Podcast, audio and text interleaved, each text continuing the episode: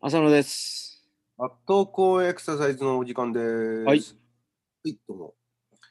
えーと、体操シリーズでジャンプを取り入れましょうっていうところに入ってきまえ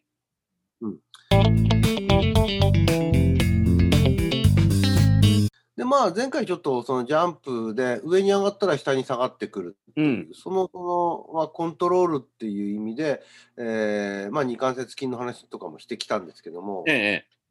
ちょっとまあ、その前に、うんえーまあ、ジャンプ動作って、他にもその筋活動のそのことに含まれてくるんでしょうけども、うん、あのーまあ、飛ぶっていう動作って、じゃあ全部筋肉のその働きでやってるのかっていうと、はいはい。まあ、必ずしもそうじゃないと。おうこれ面白い話があってですね、えあのーカンガルーっていう動物いるえ、じゃないあであ、はいはい。すか。カンガルーの足って、うん、あかなり僕たちが見えてる部分は、ほとんど足首のところを見てるんですよね。あ、うん、であの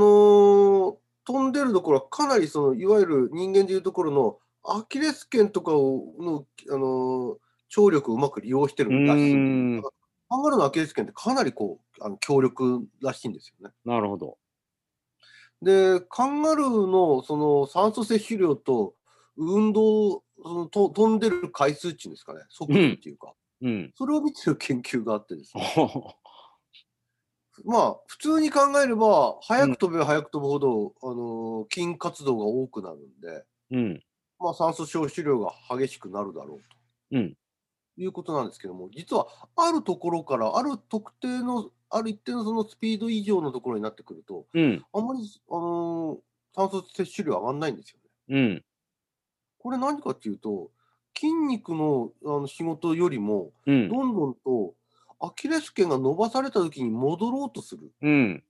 いわゆるその男性エネルギーって言われてるんですけども、うん、引き伸ばされたら縮まろうとするエネルギーをより多用するらしいんですよ。なるほど。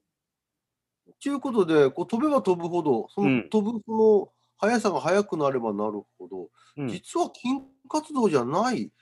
いわゆる非収縮性組織のエネルギーを利用してるっていうふうなことが言われてるんですよね。なるほどね。板バネみたいな感じだよね。人間なんかでも飛ぶっていう動作は、まあ、もちろんそのボクサーなんかのトレーニングで縄跳びなんかね、うんやってますけども、もう筋活動っていう意味合い以上に速くなればなるほど、うん、よりその筋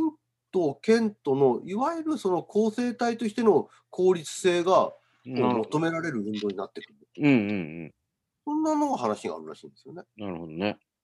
だからあるところまではこうフィットネスの感覚になるんだけどそこから先は逆にその剣だとかの強化する運動にもつながってくるとうん、いうのがこのジャンプ動作の一つの側面うだんと、いう。うん。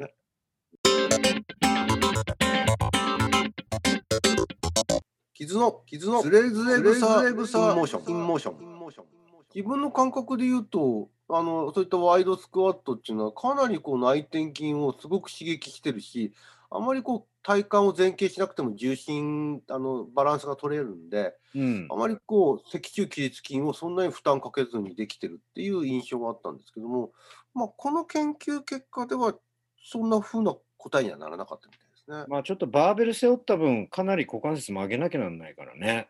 うんまたちょっとこう曲げないやつと比べた印象とは違うかもしれないですよまあね。、これ筋電っていう手法で見てるんですけどもこのこの3つがですね同じその関節の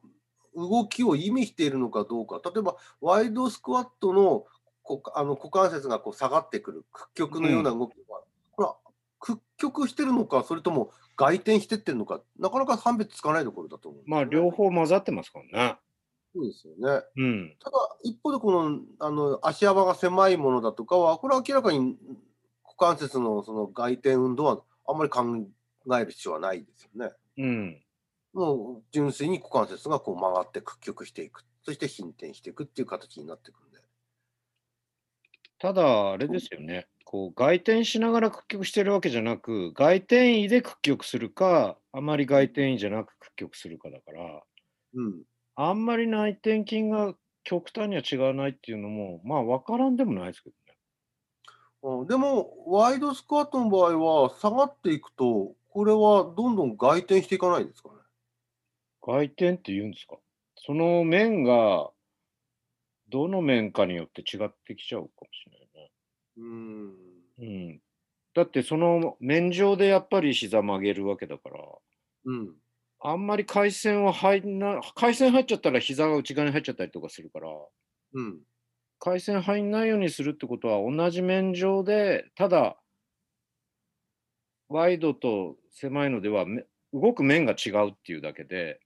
うん。股関節も膝も屈曲していくっていうことには変わりないんじゃないですかねただもともと外転位であるところから屈曲するのとうんあ。まり回転してない状態で屈曲するっていう違いはあるんでしょうけあど。あ。うん。それが結局は、じゃあ、あの、股関節の内転筋にそれほど大きな違いが起起きなかったんじゃないのかな。明らかにその影響を及ぼすほどの動きに関しては関与してないかもしれないですよね。そのポジション位を保つっていう意味で若干高めに見えるけど、まあ優位な差はないわけだから。うん。うん。それだけを見ると、なんかそんな感じしますけどね。あとは、もうちょっとその、実際には技術的に難しいんでしょうけど、深層の筋肉、股関節深層の内外線を司る、まあ、梨状筋とか、いろんな筋肉の関与はどうなのかっていうのは、ちょっと逆に知りたいところでもあるんですけどね。うん。その内線にならないように保持してるわけだから。そうですよね。膝が内に入らないようにしてるわけだよね。うん、外線位でやってるっていう状態ですかね。そう。だから外転、外旋、屈曲、両方全部混ざってるんだよね。うん。それに対して歩幅が小さい方はあまりそういう動きが関与してないから。回線運動はあんまり大きくうんしてないですよね。大内転筋だけでは明らかな差出しづらかったのかもしれないですよ。うん、なるほど。回線運動を考慮に入れていないっていうところで見てるのを、えーとまあ、全額面上の前側から見たところの筋活動でちょっとく比べてみようとしたところにちょっと問題があったのかと。まあ問題というかね、限界というか、こう、差は、そこだけでは差は出出なかったのかもしれないなって気はちょっとしますけどね。推測ですけどね。うん。いやこれはあの意外にその足幅を変えることでそのどういうふうな影響力が出るか例えばそれが力学的な変化なのかだとかっていう部分の研究って意外に少ないんですよね私が今調べてる。少ないんですね。だからちょっとその辺うん。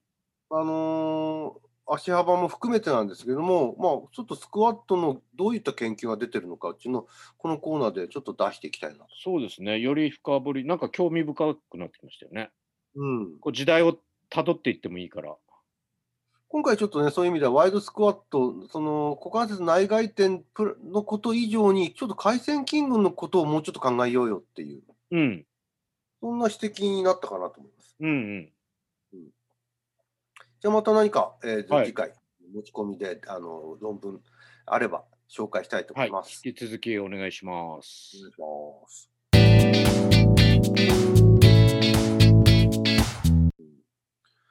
だからまあ、ただあの飛ぶ、飛ぶのを繰り返すっていうのでも、まあ、飛ぶっていう筋活動だけではなく、もうちょっと違う側面が、その運動効果として、まあ、あると言えるかうん。らしいんですよ。なるほどね。うんどう思いますん ど、どんなふうな感じで何いや、なるほどなと思って。だから、二関節筋だけじゃなく、そういう筋腱の複合体の役割うん。の側面もあるし、まあ、先週言ったかもしれないですけど、その空中での体の位置の調整とかね、そういう要素、そして方向性を決める二関節筋みたいな、いろんな要素が加わってるってことですね。あさらに、手と足の協調動作とかね、縄跳びなんかもそうですけど、そうですね。うん、いろんな要素があるってことですね。まあ、ジャンプに伴う、ジャンプっていうことは、まあ、上に上がって下に下がるっていうことを筋活動と、まあ、腱のケンナーとかのその、えー男性エネルギーを利用してやられてることなんですけども、うん。そういった基本動作にプラスアルファしあの空間の身体感覚だとか、うそれん。からその運動をどの方向にその垂直上に上がらせるかとかっていうことを決める二関節筋の機能だとかっていう、そういった側側面もこうなんていうんですかね付随してくるっていう、うだかん。らその付随要素をうまく利用するとジャンプのバリエーションとしてよくふくより膨らんでくるとは言えるうん。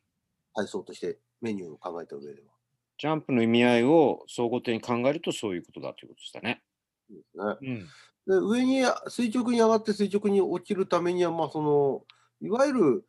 心筋屈筋っていう以外に2つの関節をまたがる二関節筋のその方向を決める機能っていうのはどうも重要なんじゃないかと。うん。言い方を変えるとその二関節筋例えば、えー太ももの筋肉でいうと大腿直筋とかあるいは太ももの裏側でいうとハムストリングスとかっていうその2つの関節をまたぐような筋肉を、あのーある程度その、うん特化して使わせるっていう練習につながるんだと思うんですよね。うん。でこれらがいわゆるスクワットなんかの動作で鍛えられるようなあの太もものその太さを鍛えるというよりはあまりこのその二関節筋って強化してもそんなに筋肥大を起こさないって言わうん。うれてるん。ところもあるんで、うん。むしろその運動学的なっていうんですか運動方向性をよりこう特定するような機能として強化できれるその筋肥大だったとかっていうよりもうまくコーディネーションとしてあの協調性として使えれるっていうような機能を強化する運動にそのジャンプっていうのがその導いていけるんじゃないのかなっていう気がします。うん。うん。うんじゃあ次回はそれこのを考え方。うん、あ、どうぞ。でこの考え方をベースにするといわゆる真上に飛ぶだけじゃなくてうん。ちょっとこういろんな例えば前だとか後ろだとか、うん。横だとかに飛んで戻る飛んで戻るっていうのもその二関節筋プラス他の単関節筋もこう誘導するような使い方につながっていくのかもしれないですようね。ん。あと方向をまあ、あえて調整するっていうかね。うんなんかその場に、その場にでジャンプしてその場で降りるって言っても、どうしてもずれちゃったりとか、じゃあどこまで厳密にっていうのは、かえって分かりづらいから、あえて前にとか後ろに、もしくは斜め前とか横とか、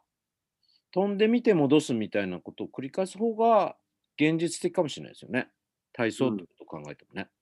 ジャンプっていうメニューを考えたときに、そういったバリエーションのふあの膨らみがあるっていうふうに捉えていいんだと思うんですうよん。ね。そので、辺はちこれ、ょっと、うん、こ回にれちょっと、そうですね。あの、まあ、例えば、